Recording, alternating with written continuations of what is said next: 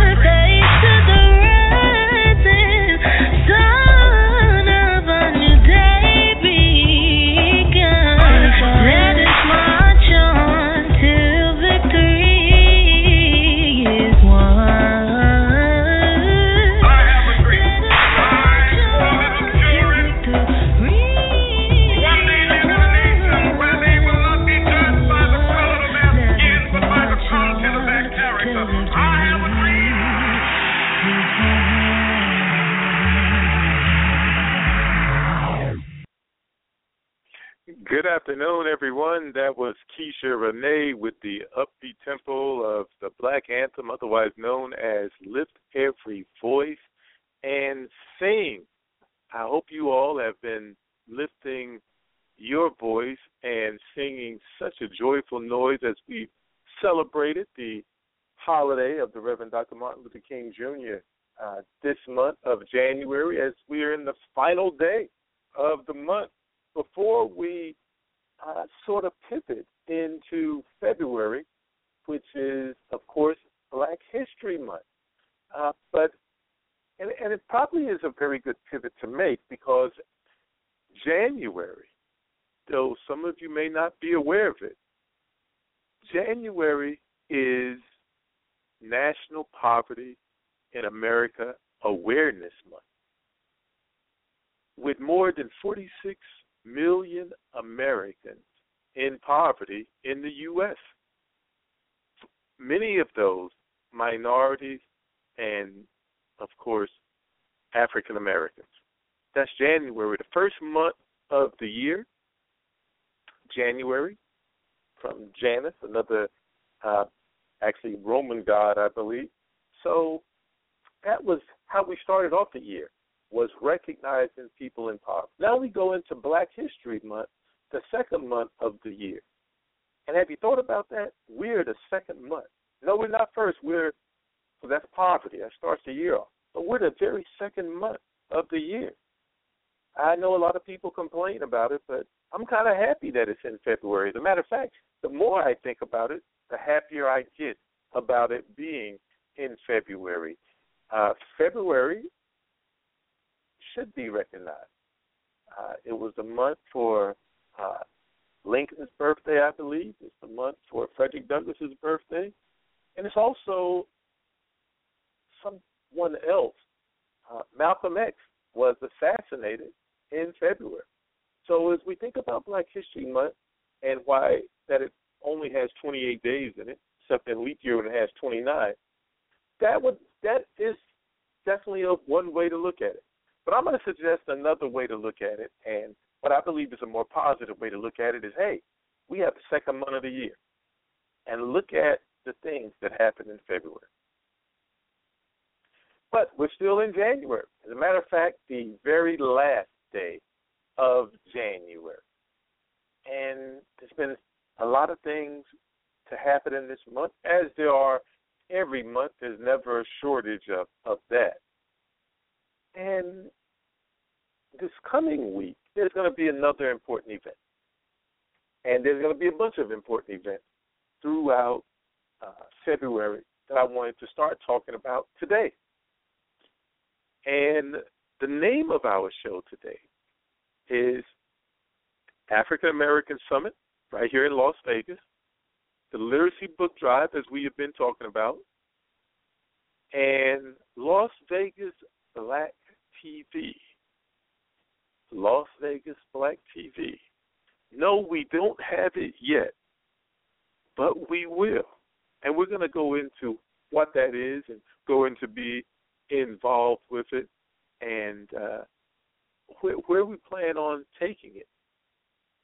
I think you, I want, well, I want you all to support us because obviously we won't be able to stay on the air. And I just gave you a big hint right there if we don't have your support.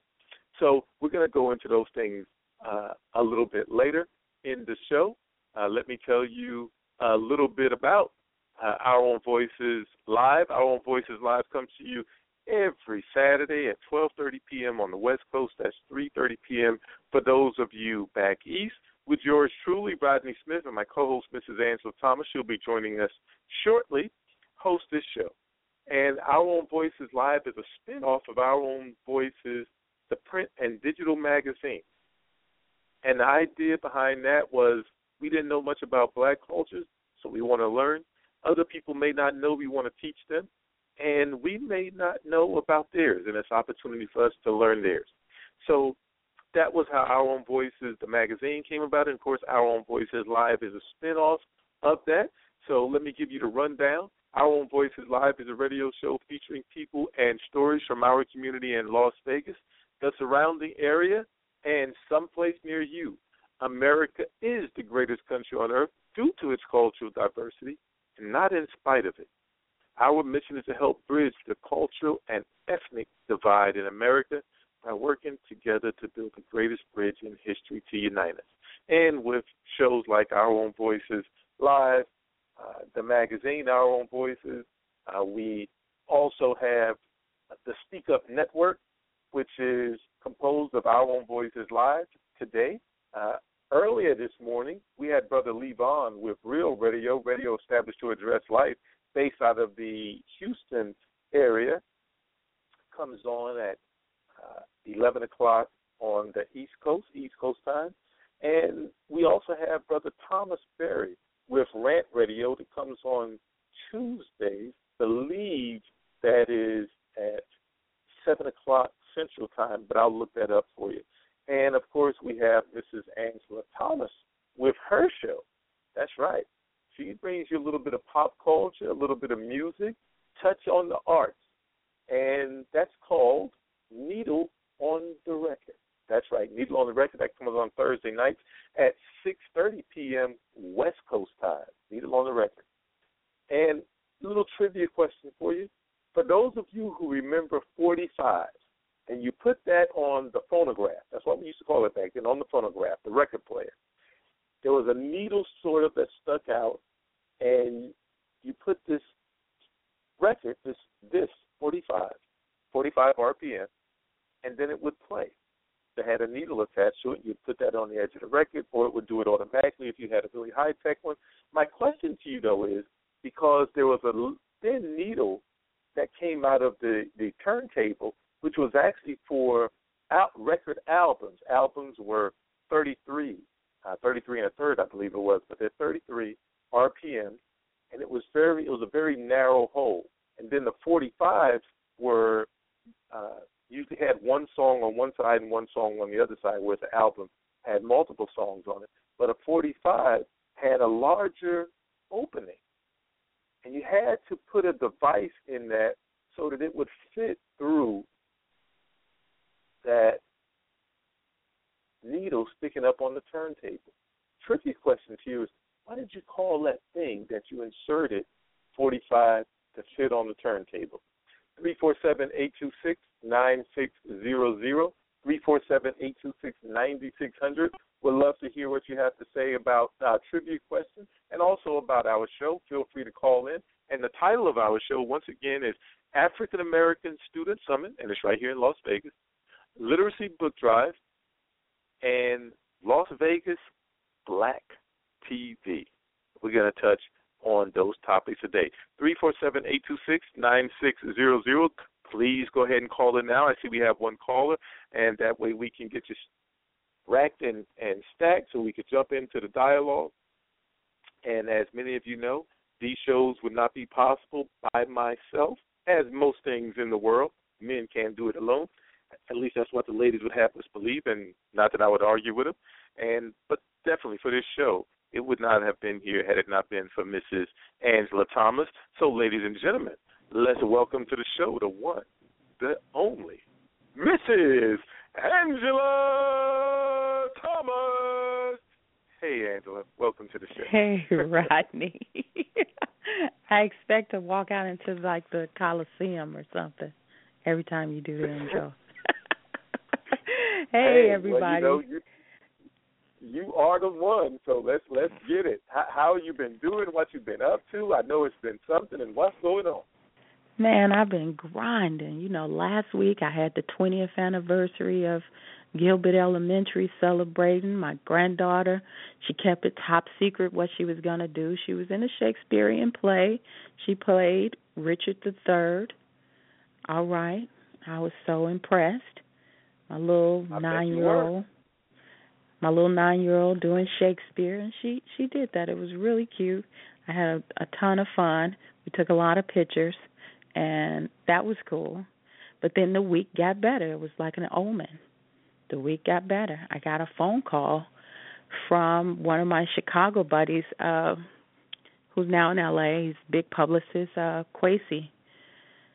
Mm-hmm. And Kwesi is a huge poet in his own right. Um, heard all over Chicago. Um, they he was number one poet one of the few poets heard on the number one urban station every day in the country. And he called me with a gift. He said, Well, I'm representing Malik Yusef." I'm like, Oh, yeah, our friend. This is our friend. At All the Poetry Sets, one of the premier uh, poets in the world, really. He's won five Grammys. He's nominated this year for three more. Um, he's won a Tony, an Emmy, a uh, Peabody, ASCAP wow. Awards. I, the list goes on and on. And he said, Yusef heard you were doing a show. He wants to come on the show. It's like, oh my God, you guys flatter me so. so it's good to have home team support your new thing. You uh, Malik came onto the show uh, this week, and it's up on the archives now.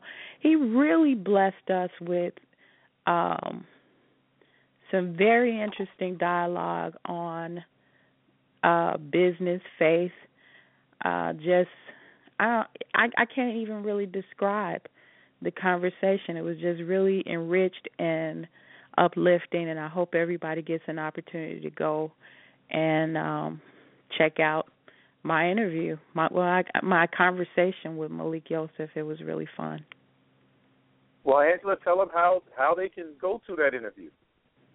Uh, you can go to uh, Needle on the Record on Blog Talk Radio, or you can log on to my website, needleontherecord.net, and it's there. All right. So I hope It's all you all will uh, go out and and do and that. check it out. So, You know, we really have had a, a good time covering. I did a whole Grammy series uh, last few weeks. Uh, the road. It's kind of our our road to the Grammys. And um, last week we talked with Miss Antonique Smith. She played Faith in the film Notorious. Uh, what's interesting about her story is that she raised fifty thousand dollars on Kickstarter. She did this song, "Hold Up, Wait a Minute," which is climbing the charts as we speak, and is is and is nominated for a Grammy in the Best Traditional R&B category. So it was very fun talking to her and hearing about her process and her journey uh, thus far in the entertainment business. She's also a Broadway star. She uh, starred as Mimi in the in the uh, play Rent. So uh, you know, it's just very interesting to talk to talent today and they have a multitude of ways that they're expressing and and being discovered where they're she's now being nom- recognized for her vocal talent as a musician but she started with her musicianship in an acting role so you know you just never know how doors will open for you uh, you are so true about that because no one could have told me five years ago, six years ago, that I would be co-hosting a radio show that right. is roughly 347 listeners from reaching a hundred thousand. Can you believe that?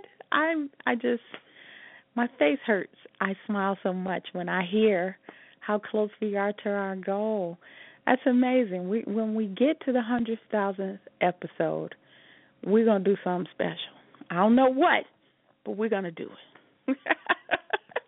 So Probably go out yeah, and have some what- ginger ale or So something. what I'm asking you all is go out there and forward these whatever indicators you may have gotten through social media or blog talk radio to your friends so that they can listen to this show. You can go into the archives and there is a bunch of shows that cover a whole bunch of topics that you can choose to listen to. We usually try to do two seg at least two segments per show. So if you know, usually there's at least one segment that you might be interested in.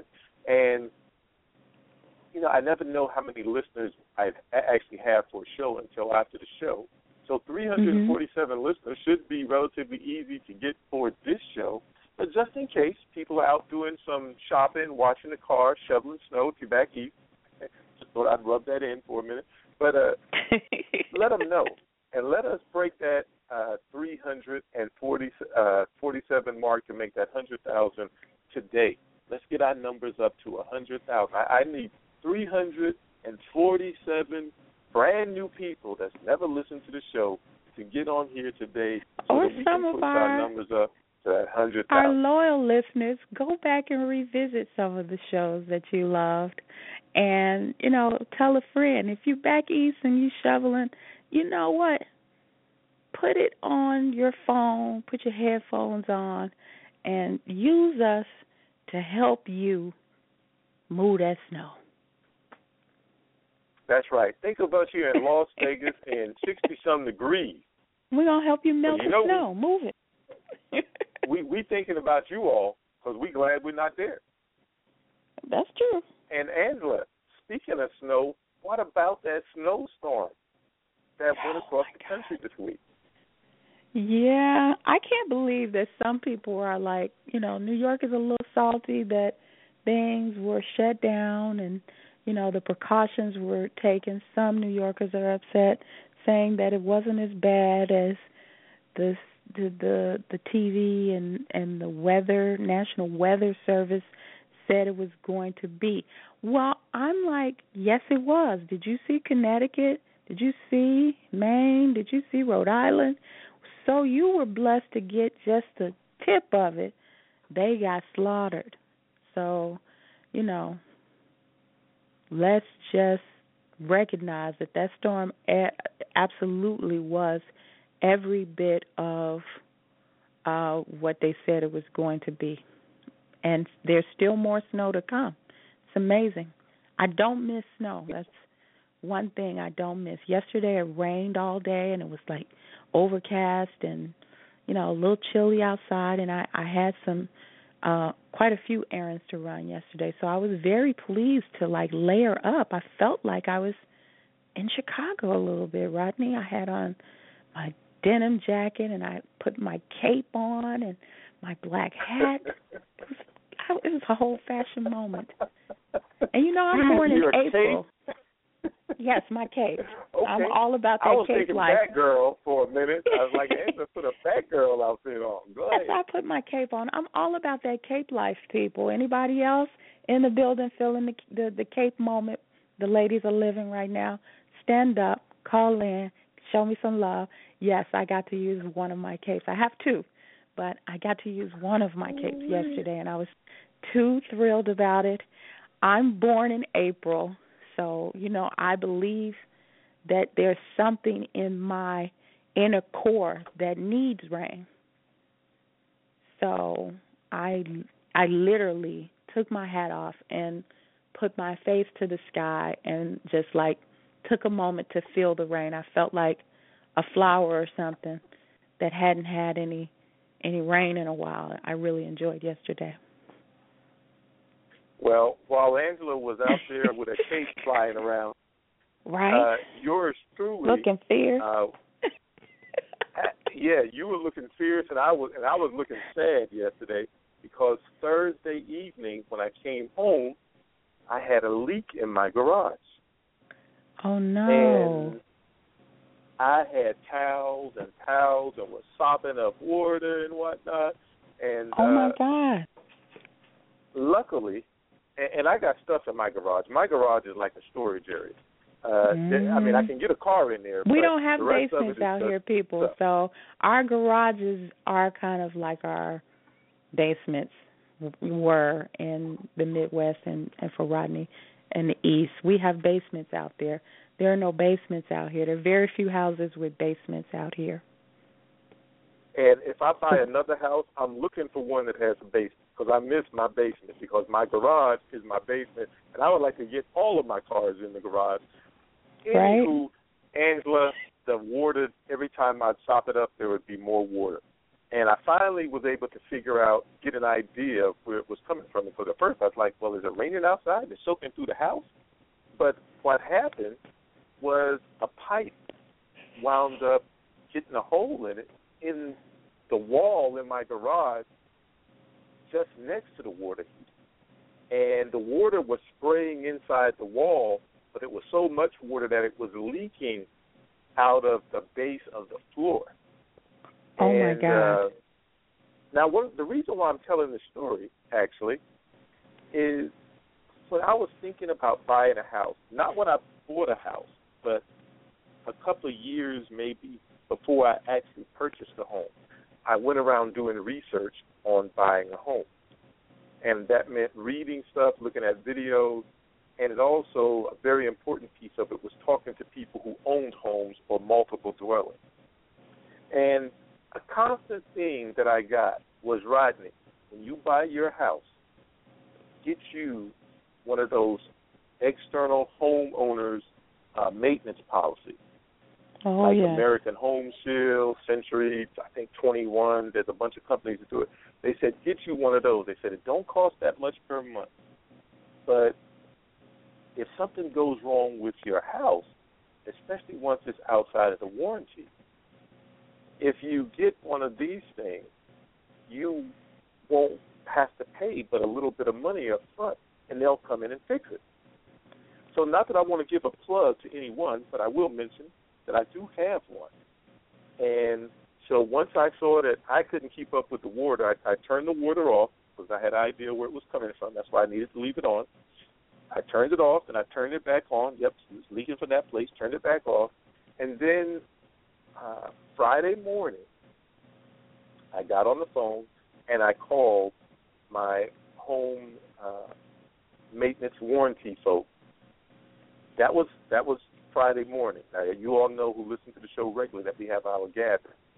I made that phone call, and after making that phone call, before I left to go to the gathering, which the gathering is at twelve, I usually try to leave out about eleven because I live so far away.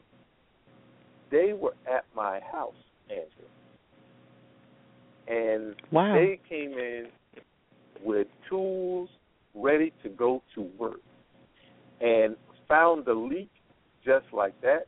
The way they found the leak was they were looking for stains on the wall, Mhm. and he kind of tapped on the stain, and the wall fell in.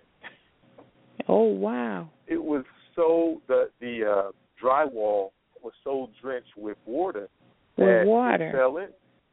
So Wow. he went and he fixed, you know, he he fixed the leak, turned the water back on. By the time I came home for the gathering, uh, every because I, I had to leave him do, there doing the work. By the time I, he he was done, uh, I showed him a couple other things. He had, you know, since he's here, uh, instead of me having to go change the lever for the toilet, you know, I let him because once you call them, whatever you have that needs to be done that falls under their area. So a, a leak, call the plumber. So if there's any other plumbing type maintenance that needs to be done, they can just do it right They then. It handle doesn't cost that. you any extra. So Wow. what I was going to do, I didn't have to do anymore because I said, hey, I got a toilet that runs a little bit. He took care of that. Uh, matter of fact, he's coming back today. He needed one part. He's coming back today to fix it. But then the other part to this is because here in Nevada we have, believe it or not, we have a mold issue here. And so Yeah. anytime you have water, and it's a little chilly now for us here in Nevada. So I called my so the, so the, the the maintenance guy had recommended that I I call to check on the mold issue. I called now my homeowner's insurance policy, what you get when you buy a new home. I called them. I told them what happened. Told them somebody had already came in to fix it. Angela, within an hour of that phone call, I had someone out tearing my walls out in the garage. Found out that it leaked into my laundry room. It had leaked into one of the bathrooms. They'd taken Oh, up uh, linoleum. They're remo- putting tearing drywall down. Uh, and and I didn't even know it had gotten wet there. But they have this device that they slide it along the wall, and wherever there's moisture, it'll indicate moisture. And then they take a picture of that so if they have proof of it. And it was a good thing because I was like, nah, it, it, you know, it's just in the garage. But no, it actually went from the garage into That's the crazy thing the about water. It'll be everywhere room. before you know it. And uh, Wow. so now I got fans in the house making all kinds of noise. And but it they sprayed the anti mildew that microbial stuff down to prevent the mold spores from growing. And they're gonna clean it out really good.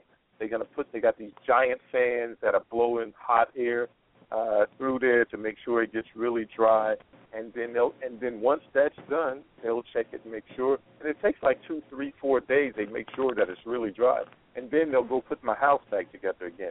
So I'm telling that story, which is not the main topic of our show today, but I wanted to share that story with you all because people told me to get that home warranty. And some people say, well, why get a home warranty and you you know you pay fifty, seventy five dollars a month? You know that's what six hundred dollars a, a year or a little bit more, six, seven hundred dollars a year. Why not just save that money? And I say, if you make enough money, you save that money for things like that, then by all means, you don't need it, right? You just call your maintenance guy and they'll come in. But But look at all the extras not one of those they did. people. Oh, look Oh, at all the let me tell extras that you, were done. When my washing machine went out, I called them. They came and fixed it. When my dishwasher went out, because you know if you own a home, these things about eight to seven to ten years stuff starts going out. I so I have a brand new dishwasher uh, because the other one uh, had went out, and part of it is that they replaced it. That was about a dishwasher. I don't know since I didn't have to buy it, but I think they cost about four hundred dollars. Uh, I've gotten a brand new washing machine uh, because of it. Uh, they came out, they worked on it, and then after a while they said, "Hey, just, you just we're just going to get you a new one." And garbage disposal, same thing. So for me, it's actually definitely I've made money off of it, so to speak. So for those of you who are listening, uh, it is going into Black History Month. One of the things that I push is home ownership, property. So if you're going to buy a home, seriously consider, you know, weigh it, see if it's financially viable for you. One of those uh, home maintenance warranty contracts, or definitely put some money aside because if you own a home, maintenance is involved. And if you ever have a hot water heater go out, and if you own a home, you will. It's going to flood wherever it is. And if it gets into the drywall, the drywall just sucks that stuff. And the thing is, it sucks it upwards. so, it, you know, it's not that, oh, I got a leak on the floor and it's up against the drywall, so it's so good. No, it's to suck that water in, and then it just keeps sucking it up higher and higher the longer the water is there, and if it doesn't have time to evaporate. And you know, it might be one thing to spend some money on, you know, a few hundred dollars on a, a dishwasher or something like that. But if you have to replace flooring, if you have to replace walls, uh, those types of things, Now you're getting into thousands of dollars, and the work for my house had gotten into thousands of dollars from the damage. And no, I didn't want to come out of my pocket with those thousands of dollars because I want to hold on to Lincoln until he hold on to Lincoln until he hollers. That's how much I like those pennies. So there's your home maintenance trivia and tidbit of information today. Please take heed to it. Just weigh it out to see what's financially best for you. I can tell you for me, and and I and here's another thing about having those home warranty uh, pro. One, they show up quick, fast, and in a hurry. My air conditioner went out in the summer. I got priority. Uh, well, we get priority anyway when air conditioner goes out in the summer. That's actually considered a needed item here.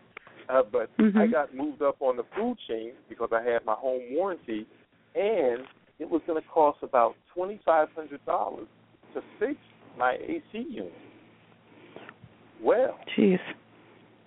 instead of them fixing me fixing it for twenty five hundred dollars, I paid a seventy five dollar something fee. I think it's fifty or seventy five, something like that. And uh, they wound up because my air conditioner was built before such and such a year. They had some new, more energy efficient air. They gave me a brand new unit, Wow. brand new. Unit. Amen. Can the church So- say amen? I, I say amen, hallelujah. I think they say Hosanna is the highest praise. Hosanna Oh, is the yeah. highest. 'cause Hosanna. I, I saved some dollars. So Yeah. And that's, improve that's your what property. was going on. Uh, yes, uh, definitely. So that's what's going on in Rodney's world. I know we deviated, or excuse me, I deviated a little off topic, but I did want to share that with you all because part of the show we can give out information, and one of the ways we get information is that we live, and as we live, things happen, and we learn to know. And they say corporate knowledge is one of the greatest things that ever happened to man, and I have acquired that knowledge now, and I want to pass that on to those of you out there who might be able to put it to use. And like I said, if you own a home, things do go wrong, and you will have to buy this, and you will have to buy that. So You have to buy a lot of stuff. That's true. hmm So, uh, true. the topic of our show today is African American Student Summit, Literacy Book Drive, and Las Vegas Black TV. You can give us a call at 347 826 9600, 347 826 9600. And if you would like to speak with us, press option one. Because when you press option one, that lets me know you want to chat and you're not just listening through your phone because that is one of the things that you can do is listen to our show through your phone. All you have to do is call that number three four seven eight two six nine six zero zero. But if you would like to talk, press option one. So, Angela, uh, unless you got anything else going on with you, or you want to get into it. Um, well, aren't we going to say anything about Super Bowl? Well, you cannot actually have a show the day before the Super Bowl and not talk about the Super Bowl, especially since they have Deflategate going on and all of these other things. But what I wanted to talk about uh, about the Super Bowl, Angela, believe it or not, is I was a big fan of all of the what I call faux controversy with uh, Adrian Peterson and uh, uh, the the Rice young man. I thought that it was blown way out of proportion, but that was me. Mm-hmm. What I did want to talk about though was the domestic violence commercial, thirty second domestic violence commercial that they're going to run during the Super Bowl. And I talked to one of the, I guess, leaders of the domestic violence uh, movement here, uh, to give it a name, and because one of the commentators asked her, "Is this just Super Bowl or, or the, NFL just doing something to say they've done it? They've done something?" And she she kind of says, "Well, it could be." But he says, "Let me tell you what it's going to do. There's going to be more eyes on the Super Bowl than any other show that's coming on the rest of the year." And it's going to be seen all over the world. And she says the message that is in that domestic violence video is a powerful message. She said it was put together not by NFL people, but it was actually put together by people who are experts in that field. And she said it is a compelling commercial. Ha- have you seen the previews of it? No, I'm one of the traditionalists as far as the Super Bowl commercials are concerned. I know we have all this technology now, and it kind of, uh, for me, burst the bubble of you know what I like about Super Bowl. I I I really don't care about football like that. I I watch the important games. Uh to me, the important moment in the game is the the last couple of minutes of the fourth quarter. That's all that matters. So, Oh, that being okay, said, okay. that being said, uh, unless and I haven't seen the the spot, but unless the NFL is acknowledging that the most the busiest domestic violence day in America is Super Bowl Sunday. Has been for Mhm. years. Mhm. I'm happy they're doing it in there. You know, all everything you said, and and you were quoting the other person. They're exactly right. More eyeballs are on Super Bowl than any other, probably any other uh, television product. I think second behind the Super Bowl is probably the Grammys. Um, as far as viewership, um, we'll see. I hope it. I hope it. It is the kickoff to a consistent message, uh, messaging plan, and a consistent uh, policy that's that's backing up the messaging.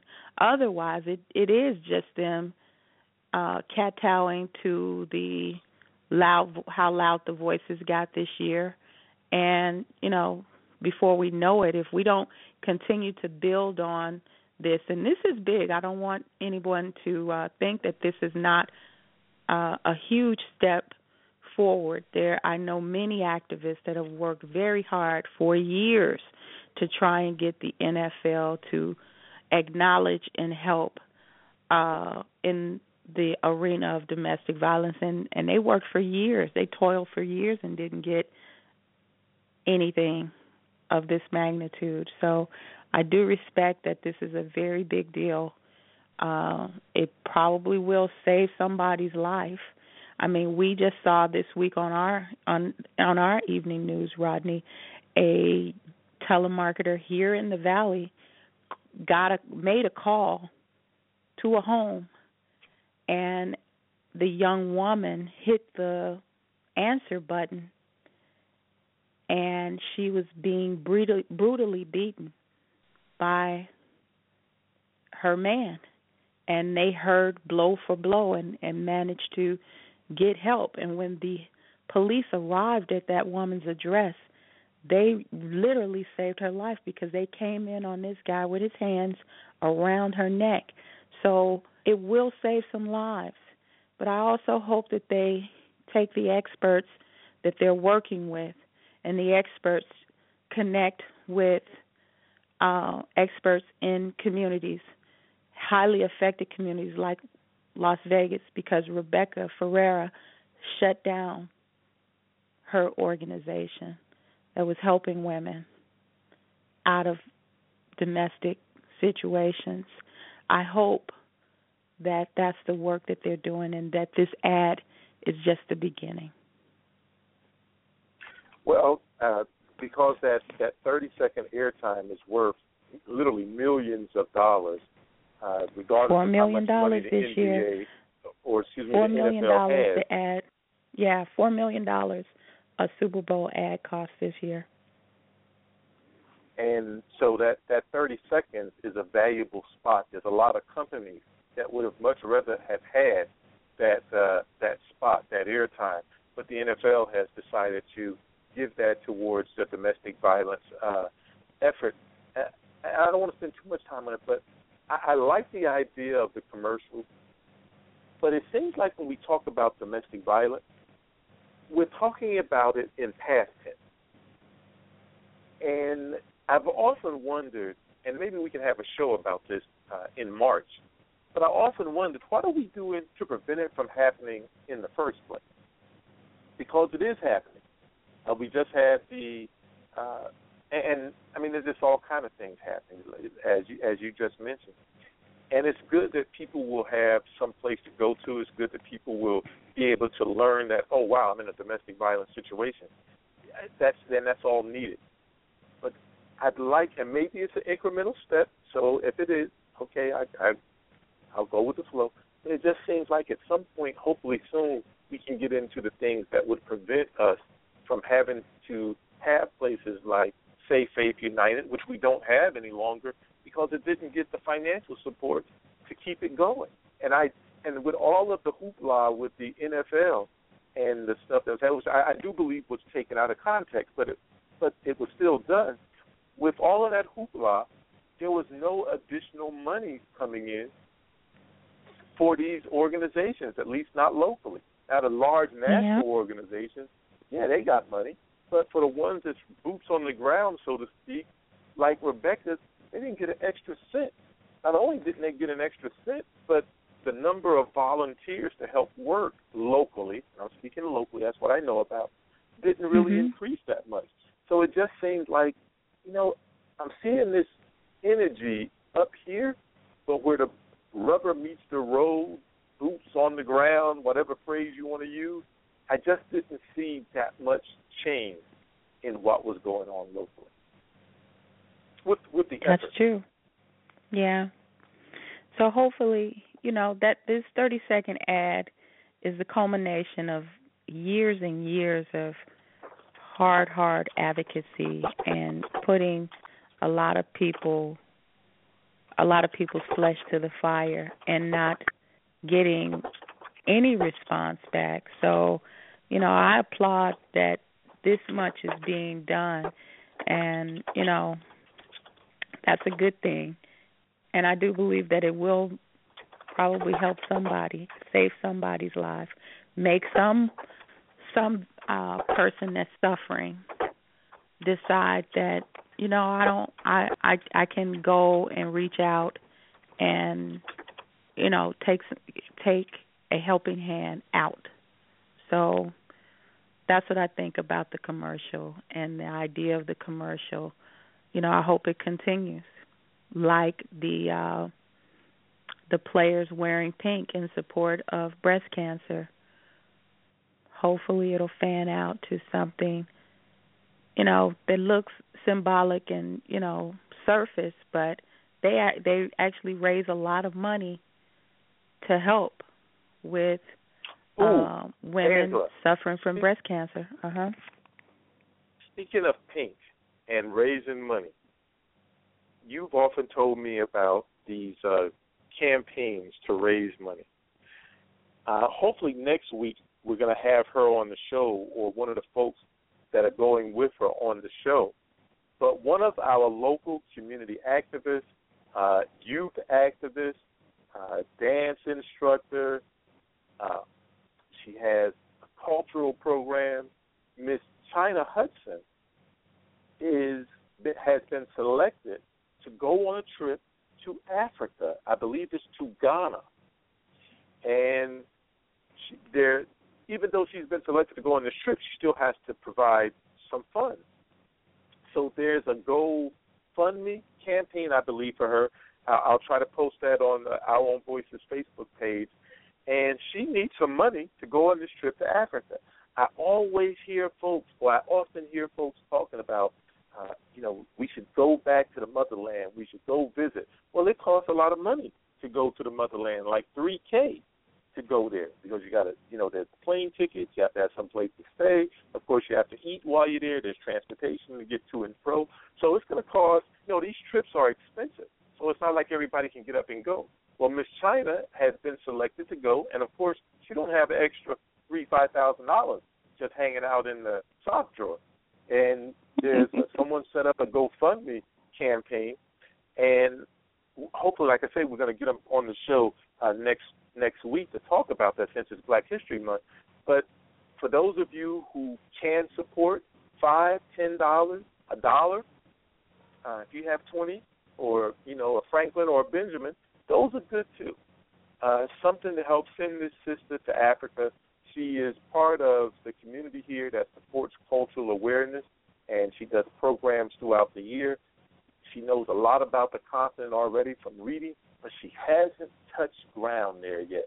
And this is an opportunity for her to touch ground there, for her to enrich herself with more knowledge of it from firsthand experience, and then bring Mhm. that back to the community and to those many young people that go uh, through her doors every year from her uh, various uh, ascension programs, womanhood, uh, programs for boys, uh, the various dance classes, drum classes, the Kwanzaa celebration that she's done, even though Kwanzaa is not actually African, it's created by African Americans in homage of Africa. But those things by her being there will enrich her. And then again, I, I said earlier, you know, about corporate knowledge. So we all can't go to Africa, obviously, but she can go and then she can bring it back, and maybe that will encourage others to go because I think there's trips locally uh, once a quarter here or once every uh, every four months. So this is a great opportunity for her. It's really a great opportunity for our community. So for those of you who would be interested in sending or, or helping us send the sister to the motherland to enrich herself and then bring that back to enrich our young people, this is a great opportunity for you to show some support, help a sister out, help our community out, and help those children out by donating whatever you have available. Whether I mean, one dollar is one dollar more and one dollar closer to the goal. Yep. Sounds fantastic. I'm really excited for China. It's going to be a, Uh, yes. once in a lifetime experience. Well, maybe not once, but it's going to be a lifetime experience. Let's wish her uh, this trip and many more trips. Right. So uh, I'm probably going to watch the Super Bowl, as I do every year. Uh, the best thing about it for me is the snacks.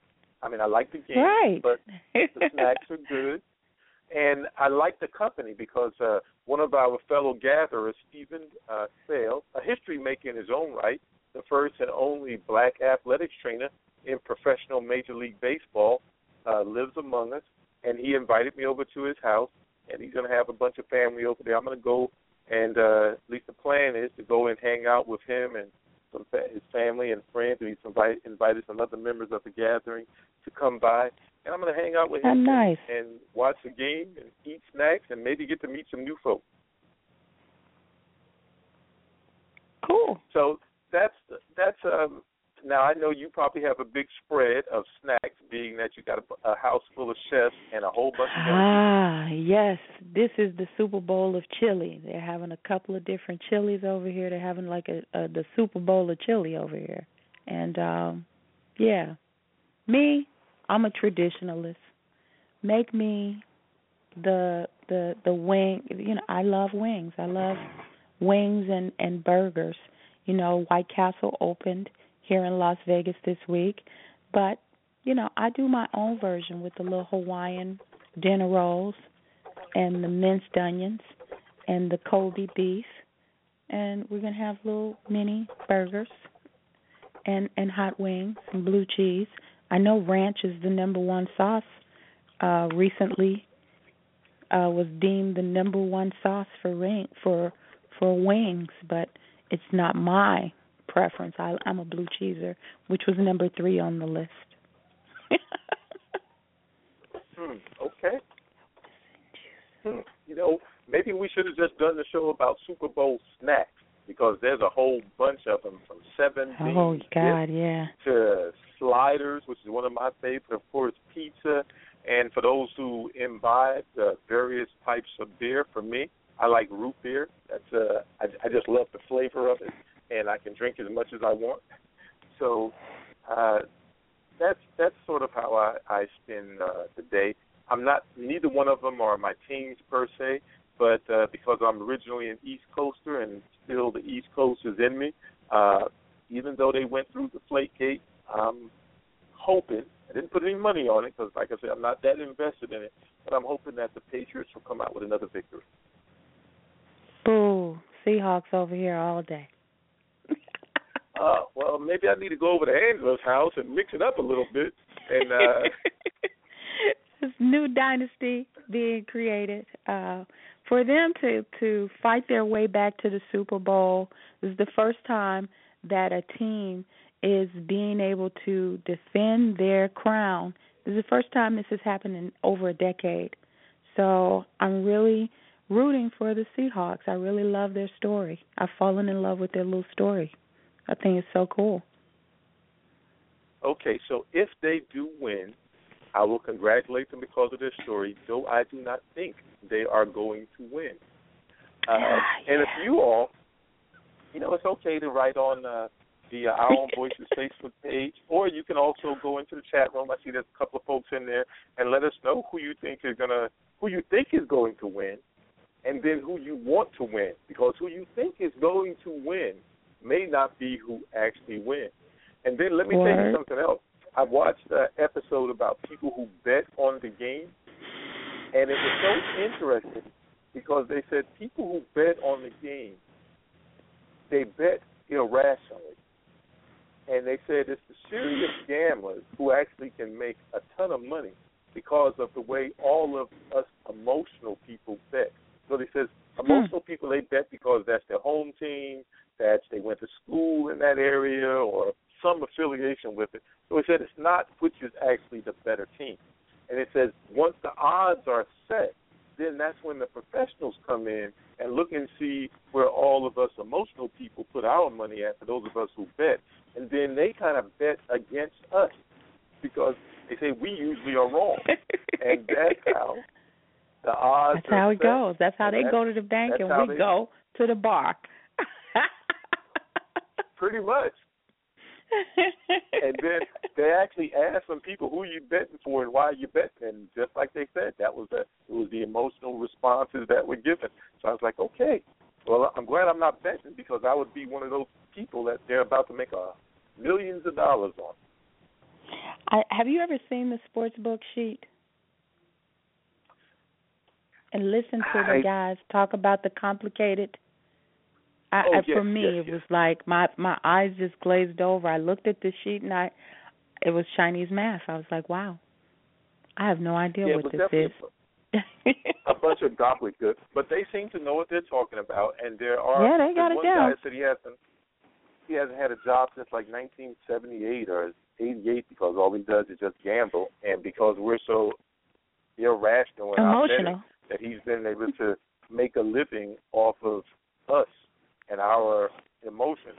So let that be a warning Wow. for all of you emotional people out there making decisions based off of emotion. People are getting rich off of you slash us in many different ways. Very well, I guess we probably should hit the show topic. So, uh, ladies and gentlemen, you are listening to Our Own Voices Live. Our Own Voices Live comes to you every Saturday at 12:30 p.m. on the West Coast. And that's three thirty out east. And we thank you so much for joining us today. Uh, we are at the very last day of January, uh, about to move into Black History Month. I think it's great that Dr. King's birthday uh, happens to fall in the middle of January, the first month of the year, because we can talk about the legacy of King coming up to his birthday, on his birthday, and then after the birthday, we can talk about the things that we did to celebrate his birthday. And then after that, we're almost ready to go into Black History Month. So even though Black History Month is 28 days, we can kind of sort of extend it from Dr. King until March. So uh, it we can make it a little bit more than what it turns out to be. Uh, and kicking off Black, you know, there's a bunch of celebrations uh, all over. Three four seven eight two six nine six zero zero. Let us know what type of celebrations or observances or events that you're having in your local community. Uh, maybe it's something that we can do here, and we hope to let you know what we're doing here. And one of the things that we're doing here is we're having a student summit, and Hmm. the Clark County Black Caucus uh, and some other organizations, including Our Own Voices, is help sponsoring uh, and su- supporting this this team, uh, this uh, student summit, and it's almost maxed out. So we'll try to put a link on the uh, on the Facebook page for you to click on and, and find it and go to it because it is something that's important.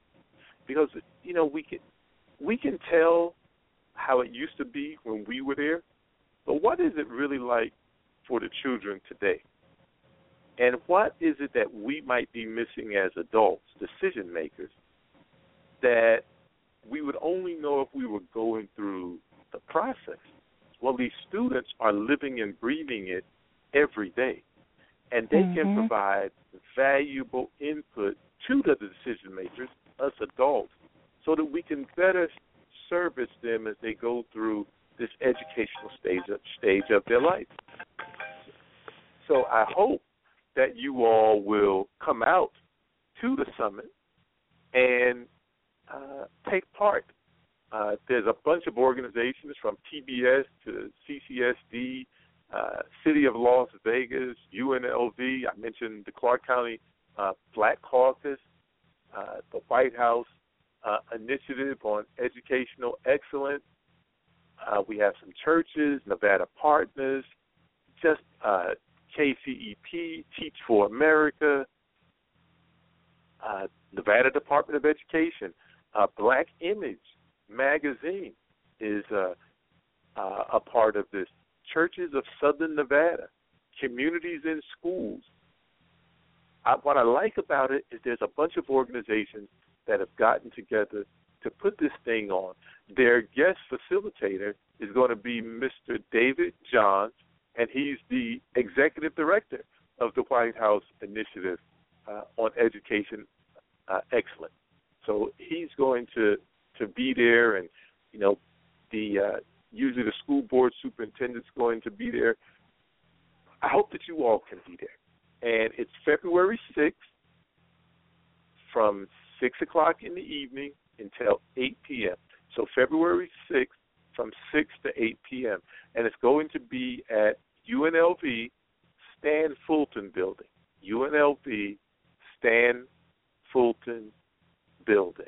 I hope you all continue. We'll try to. The flyer is already up on the Our Own Voices Facebook page, and it's up on the Blog Talk Radio page. I wanted to talk about that today, not just because I support it, which should be enough, but education for black people is something that we're not necessarily succeeding at. Now, when I say not succeeding at it, I'm going by the graduation rate for a child who's gone to school for 12 years. Right now, nationally, we're at about 50% of those children graduating. And when I'm, I'm talking about African American children. Now, when we look at all children, it's not much higher. So yes, African American children, especially African American males, are definitely lagging behind. But if you look at the overall graduation rate, it's not all of that great. It's not an A. We don't get an A in America for graduating our young people. African American Student Summit is going to be an opportunity. It's it, and the way it reads. Let me just read it to you. It says African American Student Summit, a Black History Month event. This event will be filmed by Vegas PBS. That's our public broadcasting station. A platform for students and young black leaders. Let me put emphasis young black leaders to share their challenges and re-image dreams with educators, elected public officials, community leaders, and parents. Student input will inform policy student input will inform policy that improves educational outcomes, and they need you. They need all of us. Sometimes it's not about the money; it's about the bodies and the effort. Yep. Uh, show up and support. There's, the leaders are there because what happens is if you have an event like this, talking about a need, and maybe there is a need, but there's no people to say yes, there's a need, then the elected officials sometimes may think, well, maybe it's not that important to them. And if they feel like it's not that important to them, they may not do anything. So here's an opportunity for us to really get serious and show the people that there's a need for this. Let's hear the young people They, they're coming out to speak up. Let's be there to listen, not just hear them, but actually listen. You're you're exactly right. Last weekend, and you know my the start of my comments this week were about me supporting my granddaughter, uh, my granddaughter and my grandson's school, and their 20th anniversary. Well, the other part to that is that the ticket sales were a fundraiser.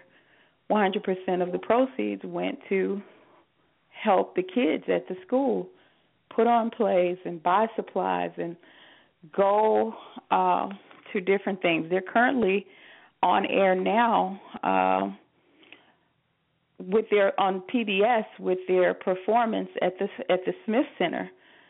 They're doing great things because the the parents and the grandparents and the community leaders uh, are there to help uh, help these young people take it to the next level.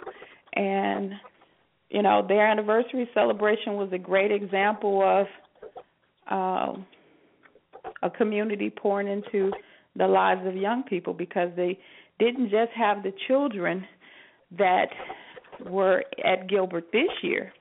They performed, but um, they had alumni that had been a part of the Gilbert um, school the past 20 years. One sings at the Metropolitan for the Metropolitan uh, the New York Metropolitan Opera. She came back. She flew back and did a special performance for us. Um, other alumni uh, doing fantastic things in the arts, um, all because community came in and supported. It's so important. It it can't happen without us. It's more to it than the kids showing up prepared to do their work at school. It takes a community. It takes a village to educate our children. And they need, they need. Well, let me just rephrase that. They need help, but we as a country need help because remember, our goal is to grow old with them taking care of it. Well, yeah, knowing secure, educated, secure in the knowledge that they can handle the reins, handle the reins that we're going to hand over. And if right? we want them, if we want them to be able to do that, we need to make sure that they're educated. Like I said, it's not necessarily about money, though many people will have you believe that it's all about money. Money is a part of it, but the most important part of a child's education is the involvement of the parent. Involvement of the parent. Uh, curriculum is important. You know, one of the things on the Black Agenda, which we'll talk about more in February, is modifying the curriculum K through 12 and in publicly funded colleges and universities, schools of higher learning, to include and incorporate African slash African American history and culture throughout all curriculum. It has to be done.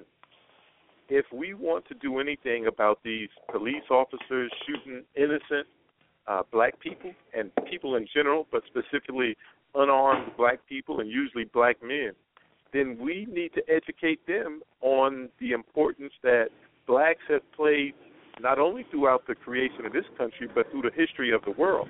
And for those of you who are part of that almost 100,000 number of listeners, you've heard me say that before. This is an opportunity at this African American Summit uh, being led by the Clark County Black Caucus. And I did say Clark County Black Caucus. They're not affiliated specifically with either party. They are looking for the best outcome for black people politically. That's what they tell us. And they have been, Yvette Williams is instrumental in putting this program uh, and being a part of it and making sure that it happens. So hopefully you all will go out there and I would say support her, but really support yourself.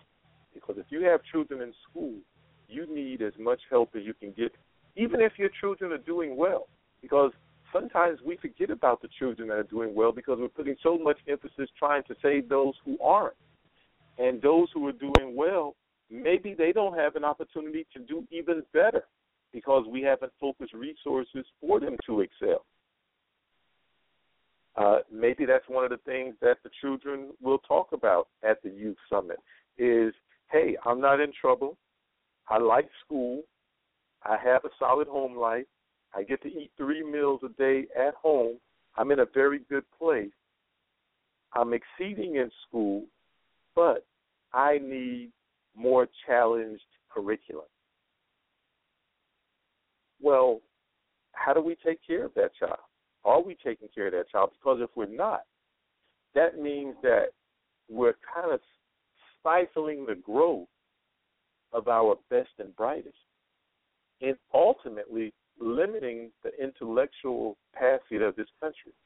So, yes, we need to find ways to plug up a lot of the holes where many of our children fall through, but we also need to make provisions for those children who are excelling and who can excel to excel to their fullest potential. To me, education is about reaching your fullest potential. And if your full potential is exceeding what's available, then we failed that children. Just as we we will fail those children who are in the third grade, but they're not reading at third grade level. How can that be? What needs to be done? Are we willing to do the things necessary? Uh, one of the other things that they may talk about, I don't know, they may talk about it, is bullying. What type of impact does that have on a child's learning capacity? Uh, if he's if he's so worried about getting beat up, is he really focusing on studies? Uh, because he's so he or she may be so worried about getting beat up, are they actually able to achieve and like school? Maybe that causes an emotional block and hampers their learning. Well, that's that's very that would be unfortunate. Uh, I I did try to post the flyer on Facebook for the that has the agenda. Uh, so you can go again to the Our Own Voices Facebook page and read and see what are they going to talk about at this African American Black Summit, African American Youth Summit. Why do we need it? Why is it important? Hopefully, I'm giving you some reasons to support it because remember, our goal is to grow old and retire and have those young people of today working to support us. Well, if they're all on the system, how much support are we going to get? If they're all on the system, what type of health care are we going to get? So it's actually, whether we have children or not, it is in our interest to look at how our children are being educated. So again, that's the African American Student Summit, February 6th at 6 to 8 p.m. I hope that you can attend. They're also going to be filming the event. It's going to be at UNLV Stan Fulton Building. That's actually located, for those of you who like to use GPS, 801 East Flamingo Road, Las Vegas. Free parking is behind the building. Once again, it's at the UNLV Stan Fulton Building, 801 East Flamingo Road, Las Vegas. Hope to see you there. And uh, give the folks uh, contact Yvette Williams. And if you have any other questions about it, at the Clark County uh, Black Caucus. So I, I did want to. I, I think it's just a great way to kick off Black History Month. Uh, we're going to go to the young people. You know, as we are still in January and celebrating Dr. King, remember that the movement, though you saw middle aged men, and Dr. King wasn't really that old himself, but you saw middle aged men. Uh, there were women very much involved in the movement. As a matter of fact, uh, I believe in Selma, there was a woman very instrumental in the movement down there, very instrumental. We know that there were uh, women on the stage that wanted to talk during the, the March on Washington for Jobs and Freedom in 63. Very accomplished people in the movement. uh, in Black History Month, we can talk about those some of those people too, some of those ladies. We can also talk about some of those young people. You know, when we see some people today, congressmen, ambassadors like Andrew Young, others, we tend to think of them as they are today. But we don't remember that back in 1963, these were many of them still technically adolescents. They played a huge role in the civil rights movement. And the people who were doing a lot of the marches and demonstrations, uh, protesting the police officers shooting unarmed black people, specifically unarmed black men, most of those are being led by young people. The energy that young people bring is energy that I, as a mature person, maturer person, may not have. Now, yes, they still need guidance because we have that corporate knowledge, right? We have talked about that a few times in the show. We have the corporate knowledge. But my wheels probably don't work like their wheels anymore. Definitely move as fast as I used to. They're agile, flexible. They're out there still doing things. They are part of it. And this African American Student Summit is going to empower us as decision makers by hearing from the students that are going through the system, going through the process. Great opportunity to to listen to them, not just hear them, and also a great opportunity to break down some of the walls that sometimes are between the youth, the middle age, the mature groups, and maybe this is an opportunity for us to sit down and talk with them and some of the things that we may think we know about them, we may find out that it's not true. I know I hear a lot of people say, well, our young people don't know nothing. I would challenge that. I think that there are some of the brightest that we've ever had. Do we have segments that are falling through the cracks? Definitely. Are those segments bigger than we would like? Again, definitely. But can we do something about it? I say Yes, definitely. But it's going to be and has to be a joint effort between educators, all the stakeholders, from educators, administrators, unions themselves, especially parents. And I really want to know what do the children think about their parental involvement in schools? Are their parents able to help them with their homework. And I know that may seem cliche-ish, but that is important.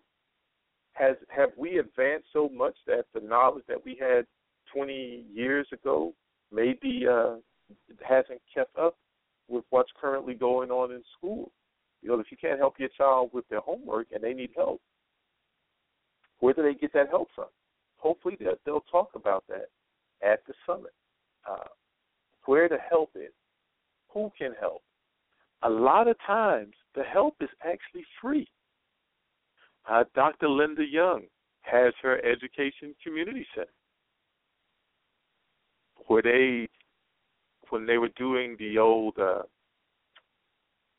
No Child Left Behind uh, testing, people could actually go there for free.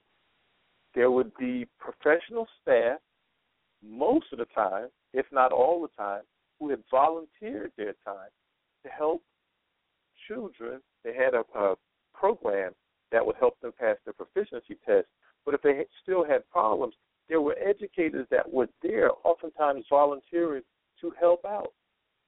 A lot of children are in college today and have a high school diploma today because they were able to access some of the free help that's out there. But it it could be all the free help in the world. If you don't know where it is, it's hard for you to use it, right? Well, maybe this is a way where the children can get that information in a collective manner. Uh, maybe some inputs that they can give as inputs that you haven't thought of as an older person. And it can help you solve some of the problems out there with educating not just our children, but American children in general. America is not number one when it comes to educating our children, and we should be. There's no reason, legitimate reason why we aren't. So again, I just want to sort of do the foot stomp on the African American Student Summit uh, celebrating Black History Month. It's going to be February 6th from 6 to 8 p.m. at the UNLV Stan Fulton building, and that's located at 801. That's 801 East Flamingo Road, Las Vegas. Hope you can make it. Uh, one of the other things that I had wanted to talk about is the literacy book drive, which kicks off Sunday. Officially, officially kicks off Sunday and will run through April 10th and April 11th at the CSN campus, CSN Cheyenne campus. The books there will be a book fair, and they're going to give away the books. And I wanted that segment to be immediately after the team summit, and hopefully they'll be able to announce that book drive there. Literacy, and Dr. King spoke about it, is so important to our community and to this country. I want to reiterate one more time that if a child is not reading up to grade level by third grade, there are at least nine states in this country that forecast cell need by the reading levels in third grade. Arizona, Nevada being a couple of those states. So it's not like you just send your children to school and everything will be fine. Everybody learns differently. Sometimes our children might need something that the teacher doesn't have time to give because classes are about 55 minutes. If you are involved, you can find those things out. You know, there's something else. I, I do talk to educators, and they talk about discipline. Huge problem. But here's a group of children that have less of a disciplinary problem. That's the readers. The readers. The average African American household does not have a library of 10 books. The average African American child obviously does not have a library of 10 books because if he did it, then the house would have it.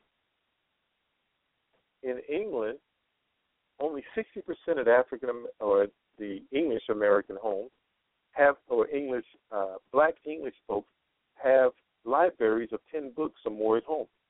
60%. It's lower than that in America, with some estimates at 40%. So, four in 10 black youth have a library at home of just 10 books.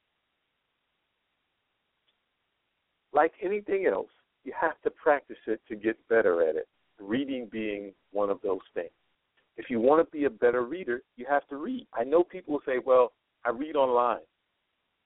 And if you're an adult, reading online may be okay because you've already have your reading comprehension now and your reading skills. But they've shown, studies have shown that children who only predominantly read online are not at the same level as children who read out of a traditional book. Now, they didn't give any specific reasons as to why that is, but they did say that. So, why aren't our children reading? Well, one reason they're not reading is because they don't have books in the house. You know, it's sort of, if it's not in front of me, I don't see it, so it doesn't exist. And it's easy to turn the TV on and sit down and, and watch TV. If a child can get a book, and can read. And not only can a child get a book, but at the end of the book drive, the, we're going to have a literacy sort of like day at the CSN campus with the Living Sociology Club out at CSN. And the children can come and pick their own books. It gives them a little bit of power over themselves, right? And we're going to try to have the books sorted out by age group and if we can do it by you know genre, we'll try to do that too. It's a volunteer effort, so depending on how many volunteers we get, if you would like to volunteer, please uh, inbox me because we'd love to have you at a volunteer.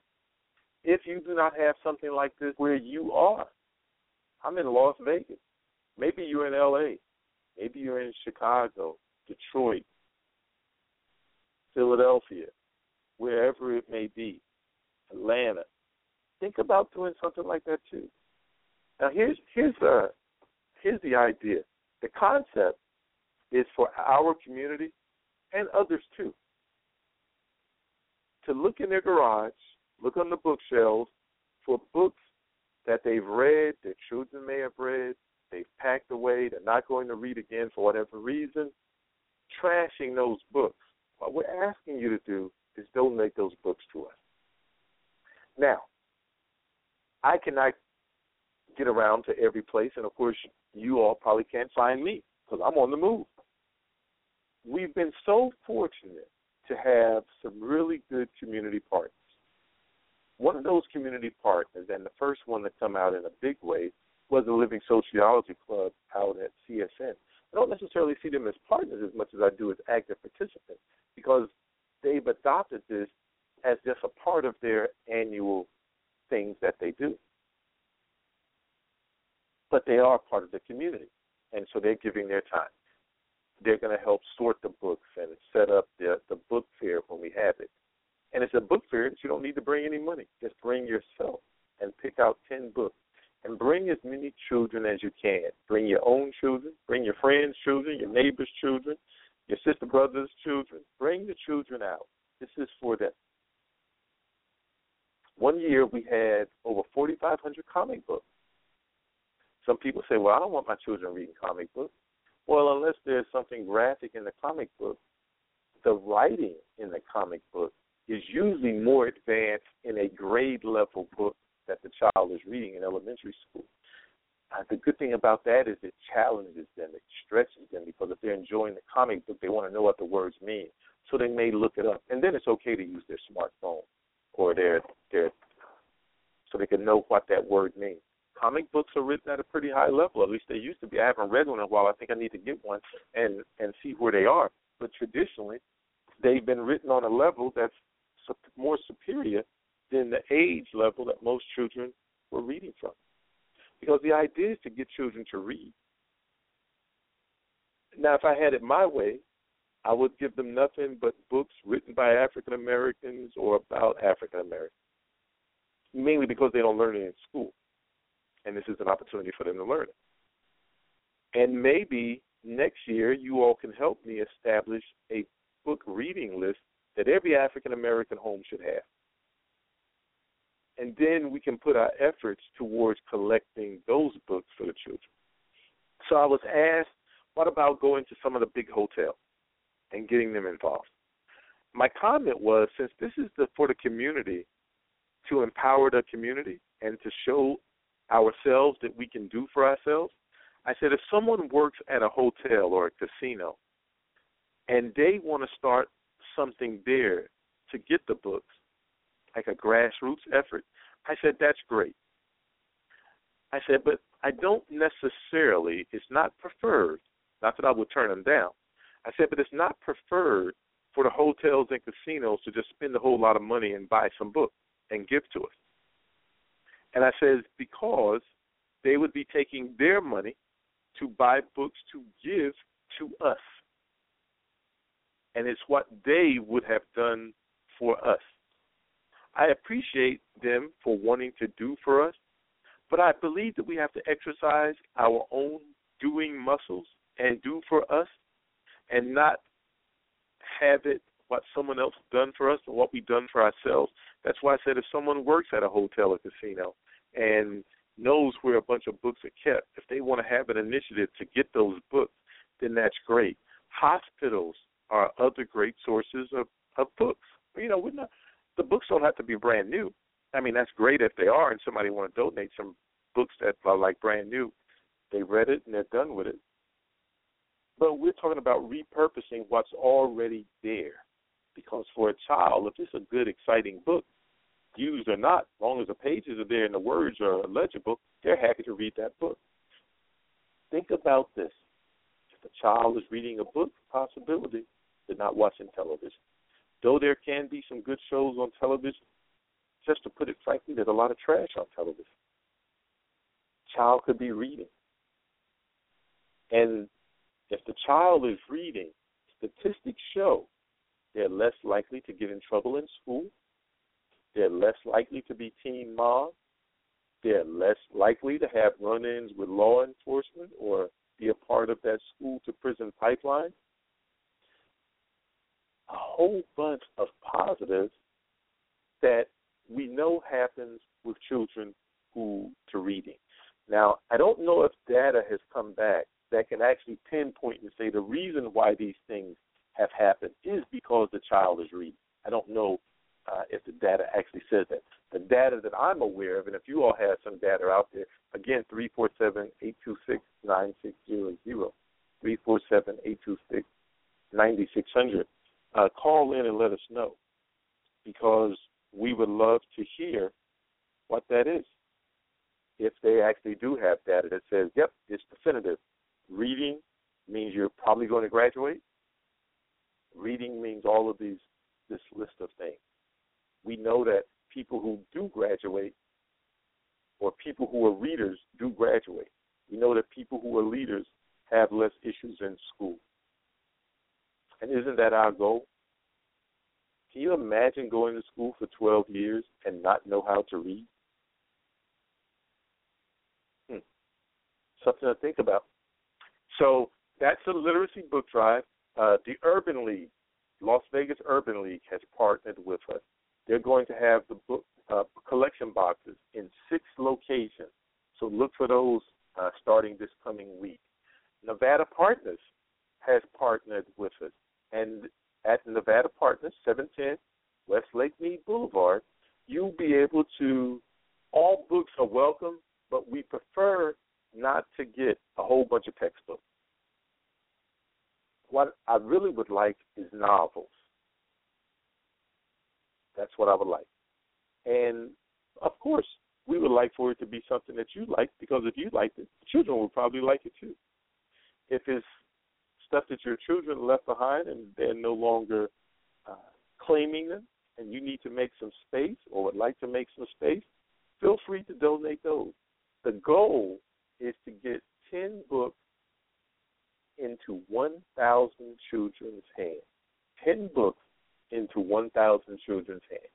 So obviously, you know that 10 times 1,000 is 10,000. So our goal is to collect 10,000 books and then redistribute those books to 10 children each. Hopefully, we'll have a 1,000 children to donate those books to. And that's why we want you all to bring them to the book fair on April 11th. We'll give them away. Remember when you were younger? For those, well, for those of you who are baby boomers, remember when you were younger in school, and I think it was at the beginning of the school year and towards the middle of the school year, they gave us those order forms for books, and books obviously weren't nowhere near as expensive as they are now. And I think you could order up to 15 or 20 books, depending on what year and where you were.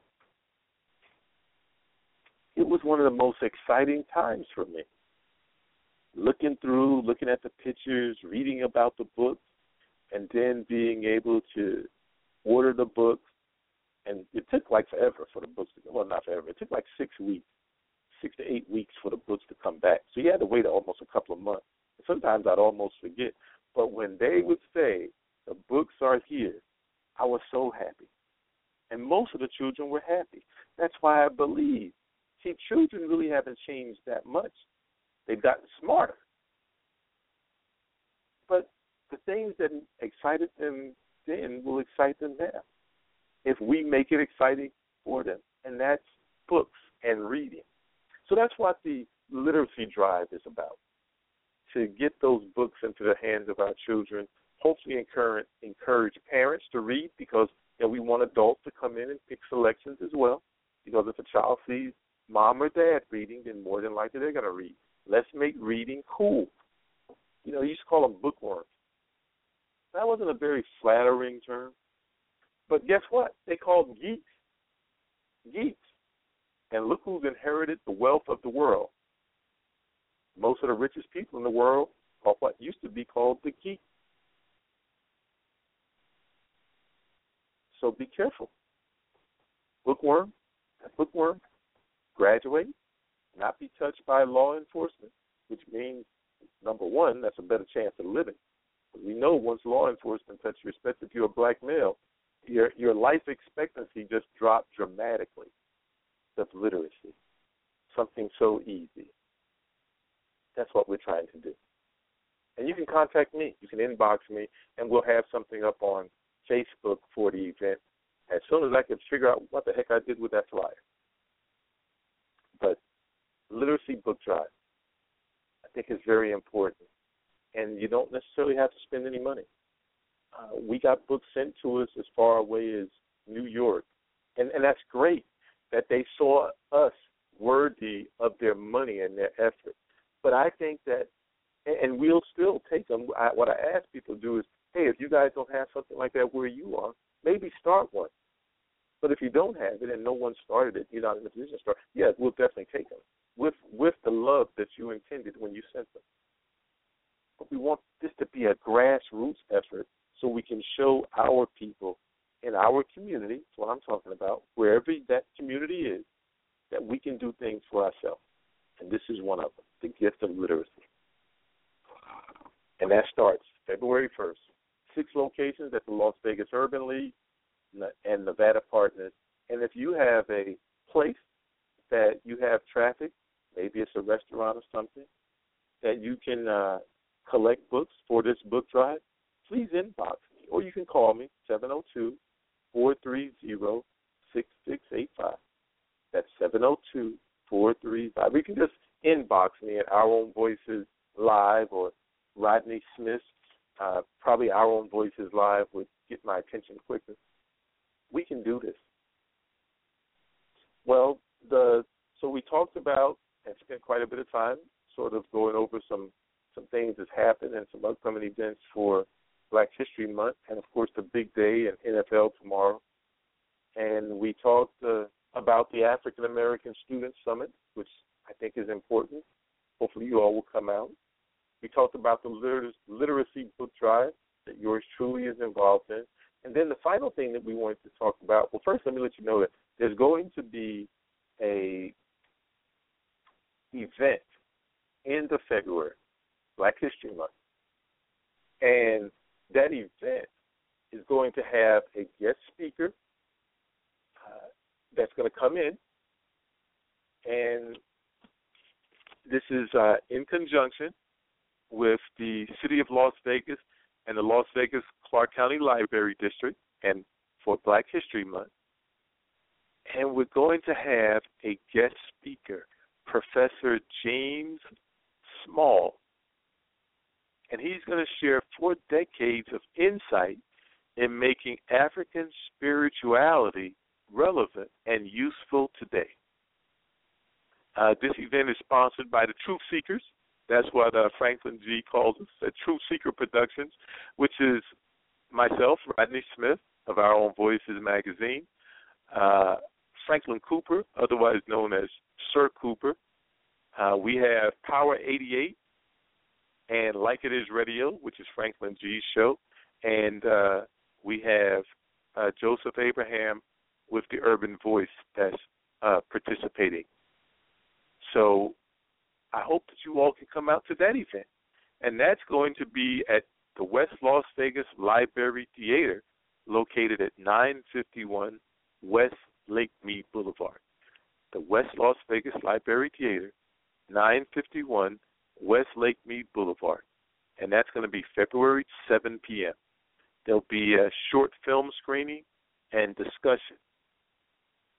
Uh, I hope uh, the film Two Roads uh, was a big hit when it was first released. It's a product of uh, Nevada Partners, and we're going to show that film at this event. So, for those of you who may have heard about it, missed it, you have another opportunity to see it and also get some insight by Professor James Small, February 27th, 7 p.m. So a whole lot of stuff going on. Now, I talked about the Truth Seekers as being a part of throwing on that event with Professor Smalls. Well, the Truth Seekers, which would be myself, Sir Cooper, and Franklin G. Kidi Awadu, are going to start a Las Vegas Black TV show. And the reason why black is in the name is because we're going to talk about black stuff, things that impact the black community. Now, we'll talk about other things, but we're going to talk about specifically things that are important to us. For example, we know that we are probably the group most interested in these killings of innocent black people, and specifically black men. We know we're that group. But how much have you heard about the Hands Up, Don't Shoot initiative on TV lately? How much have you heard of the hashtag I Can't Breathe movement on TV lately? 347 826 9600. Because I don't hear anything about it. Every once in a while, there'll be an article in digital news. Occasionally, and that's getting far and few in between, there'll be something on Facebook, but it's fallen out of the news. Is it less important now than it was then, or did it just fall out the news cycle? Well, that's the reason why we're coming up with the Truth Seekers production. We believe that there's a need in our community for news and information, dialogue, discussion by people from our community, about our community, for our community. And we're going to have our first show this coming week. Uh, we don't have the actual release date, so stay tuned. And if you all can do something where you are, you know, I I, I like to mention L.A., Houston, Atlanta, Philly, Brooklyn, uh, Detroit, Chicago, then put something together. Minnesota, Dallas, DF Dub, put something together. Let's network it. Build our own. That we can keep these things that are relevant to us out there in the forefront. Because if the popular media is not talking about it, then it's very likely that we're not talking about it. And then what happens when another unarmed black man or black person is shot? What happens to the energy for change? Because once it drops out of the news, oftentimes the energy for change dissipates. Well, with our new TV, well, it's a video show. Probably go on YouTube, our YouTube channel, social media. We're trying to bridge that gap. And there are others out in Minnesota. He's looking at putting something together. Uh, a couple other brothers that are part of his Facebook uh, group, uh, the Rant, they're looking at putting something together where they are. Well, we're trying to do something here. I would encourage you all to do it where you are. If it's important to us, if it's important to us, then we should be willing to put it together and then support it. That's the key. Put it together and support it. So we don't have an actual official name. I just call it Las Vegas Black TV. I did want to broach it with you all today so you would be looking for it. And if you think there's a particular format that you would like, you know, let us know. If you think that there's some topics that you want to talk about. So here, here's a story that's fallen out of the news cycle, and it's almost incredulous to me that it had. And there was a young man, well, actually, he was he was a boy, a teenager, black boy, in high school. They found him rolled up into like some matting or something, rolled up in it, dead. Here's the thing: they ruled it a suicide. So I guess he rolled himself up in it and died, right? But that's not all to the case. They found out, or it's been reported, that his organs were removed. Now I'm thinking, okay, he rolled himself up in this mat to kill himself. Pretty sure he didn't take his own organs out. And if they're saying he did it while he was alive, there's something wrong in the reporting of that case, and there's something wrong in how that young man to be lost his life. But it has dropped out of the news cycle. Who is it important to? It's important to the family. It should be important to every American, but we know that's not how things are. Things are important to those people it impacts. We want to. I want to know: was the young fellow was he murdered? But more importantly, who took his organs? Where are they? And this is not the first case, especially with black people, black men, being found dead with no organs. You, it almost sounds like something out of a horror movie, right? But it actually happened. And this one may be one of the biggest cases has fallen out of the news cycle.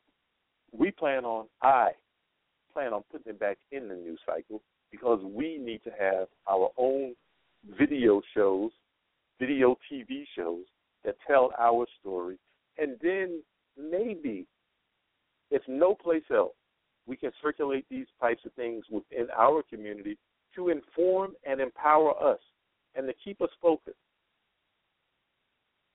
The longer time goes by without a focus, the less focused we become until after a while there's no issue until it happens again.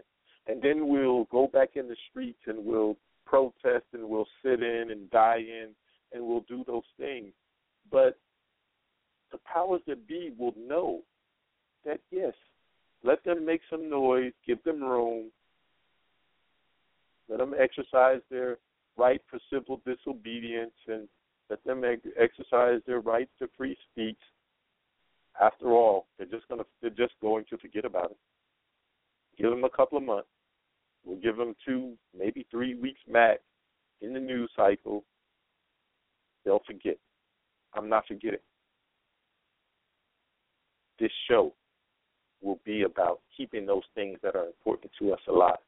Remember the young lady in, I believe, Florida who went to jail? I think her last name is Alexander. Alex, Alexander, who was being threatened by her partner or former partner, and she got charged because she fired off a gun. No one got hurt. She didn't shoot at the person. She was basically firing to get the person back, so to speak. Not don't necessarily agree with the tactic, but it's what happened. They gave her jail time. Well, they have, I believe, suspended her sentence, but I don't know if it nullified it, expunged it, erased it. Is that justice? Was justice really served? And then when we do talk about these police killings, and when I say police killings, I'm talking about police killing citizens. If we don't make changes, then the same thing that's been happening probably will recur. So we have to keep these things alive, if no place else but in our own community. If we don't keep it alive in our own community and it's not important to us, how can we actually think it'll be important to them? As a matter of fact, oftentimes what they'll say, some people say it's an excuse. Well, it is an excuse that works. Well, you know, you guys are not doing nothing with it, so if you you all aren't involved with it, why should we be involved with it? If it's not important to you, why should it be important to us? Public servant, that should not be their logic, but I can understand that being their thought process. We have to keep these things alive. So look for more information coming up about our Las Vegas Black TV. Not sure what the name of it will be. That's a working name for now. And if you have some inputs for us on how it should work, let us know. If you want contact information on how you can view it, please let us know because this will be coming to you soon. And look for these shows to start popping up someplace near you throughout the country. Because, like I say, Brother Thomas Berry from Rant Radio in, uh, I believe, Brooklyn Park in Minnesota is working on it. Uh, he passed that on to a few other brothers who are looking into it. Uh, this was a concept that we had actually been working on for a while with our own voices, it's just good to see other people realizing it. Encourage you all for Black History Month. For Black History Month. Now, I'd like for you to do it all the times, but for Black History Month, instead of calling each other coons, Negroes, N I G G A, and any other derivative of the negative words,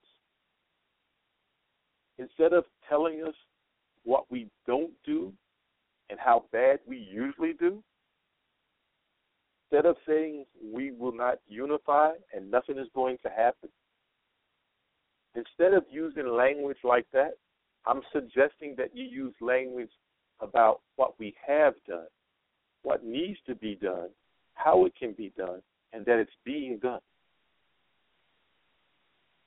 Let's talk more in the affirmation of change, and change should start with us. I, I can't change a cop from disliking me per se. That's in the cop. If the cop or a person wants to be upset with me because they want to be upset with me, I probably can't change them.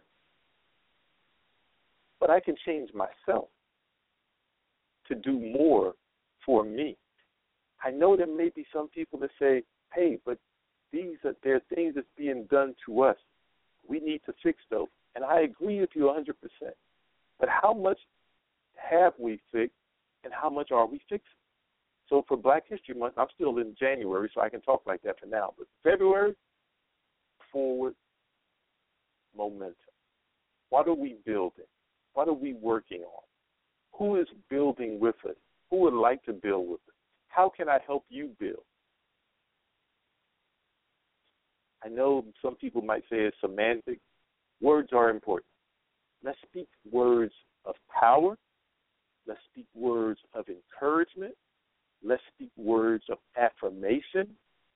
I guarantee you, unless there's a mental deficiency, if you speak in the positive, you will begin to act in the positive. If you speak in the positive, you will feel positive. No matter what your circumstance, you'll feel a little bit better. Because no matter how good you have it, there's somebody who has it better. And usually, no matter how bad you have it, there's someone who has it worse.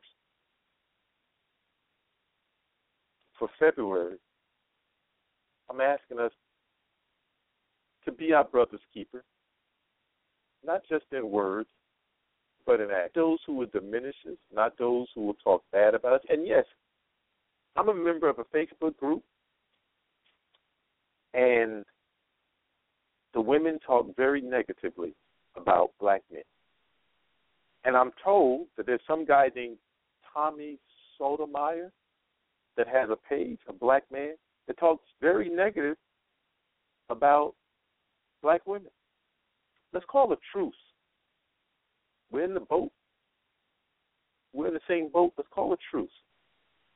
What I did on one Facebook page is I heard so much negative talk is that I asked the people to write one word,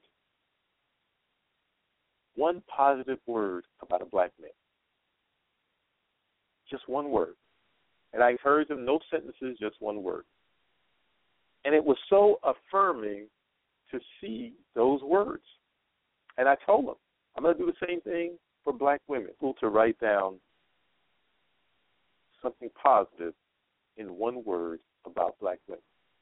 And what I'm willing to bet, or would be if I was a betting person, is that a lot of the positive things said about the black men, we'll be able to say the same positive things about the black woman. Well, if we can say those positive things about us, why spend so much time on the negative? Let's build up the areas in which we're strong. Oftentimes, that has the effect of strengthening our weaker areas. It also breaks down some of the artificial walls between us, tear them down. So for February, let's look at speaking in affirmation about each other and to each other. Not what we're going to do to each other, not what hasn't been done. But let's talk about what we can do, what we're doing. and then let's move forward that way. Thank you so much for listening to Our Own Voices Live today. We've been talking about the African American Student Summit. That's February 6th. The Literacy Book Drive that starts February 1st and lasts through April 10th. And we talked about Las Vegas Black TV. I hope to report that our first show is in the can when I come back next Saturday. And I also hope to report sometime soon about other shows that are popping up across the country. Thank you so much for taking your time and listening, for helping us get those 347 listeners to bring our total listeners up to 100,000 people. 100,000 people. I don't know how many listen today, but I sure hope it's 347 more that normally listen to take our number up to 100,000 listeners. I will be back next week with my co-host, Mrs. Well, I'll be back next week. Hopefully, my co-host, Ms. Angela Thomas, will be with us, and we hope to talk about going back to Africa. That might be how I title the segment, and the fund drive, so that we can send one of our own to Africa, to the motherland, and then bring that their then corporate knowledge back and sharing it with with the rest of it. And if you can support that effort, we hope to have a link on the Facebook page. If you can give a dollar, that's one dollar closer to the goal. These trips to Africa are expensive. We're talking somewhere between three thousand and five thousand dollars. Well, as you know, most of us probably don't have it in our wallet. So let's help the sister go back and help so many youth by sharing what she learned by going back to the motherland. You've been listening to Our Own Voices Live. Our Own Voices Live comes to you every Saturday at 12:30 p.m. on the West Coast. That's 3:30 p.m. for those of you back east. Thank you so much for listening to us. You can continue the discussion and get more information by going to Our Own Voices Live on Facebook, and you can also see some posts on Our Own Voices on Twitter. Look forward to hearing from you during the week. And if you have any comments about the show or some upcoming shows or questions about some of the things that we talked about, we gave a bunch of events today, please, you can reach me at 702-430-6685 or you can inbox me on Facebook. Thank you so much for listening and hope to have you back next week. And I hope to report had 100,000 listeners added on to our regular viewers, listeners today. Be safe. Keep shoveling the snow. There's another storm coming, and stay warm. Bye bye, everyone.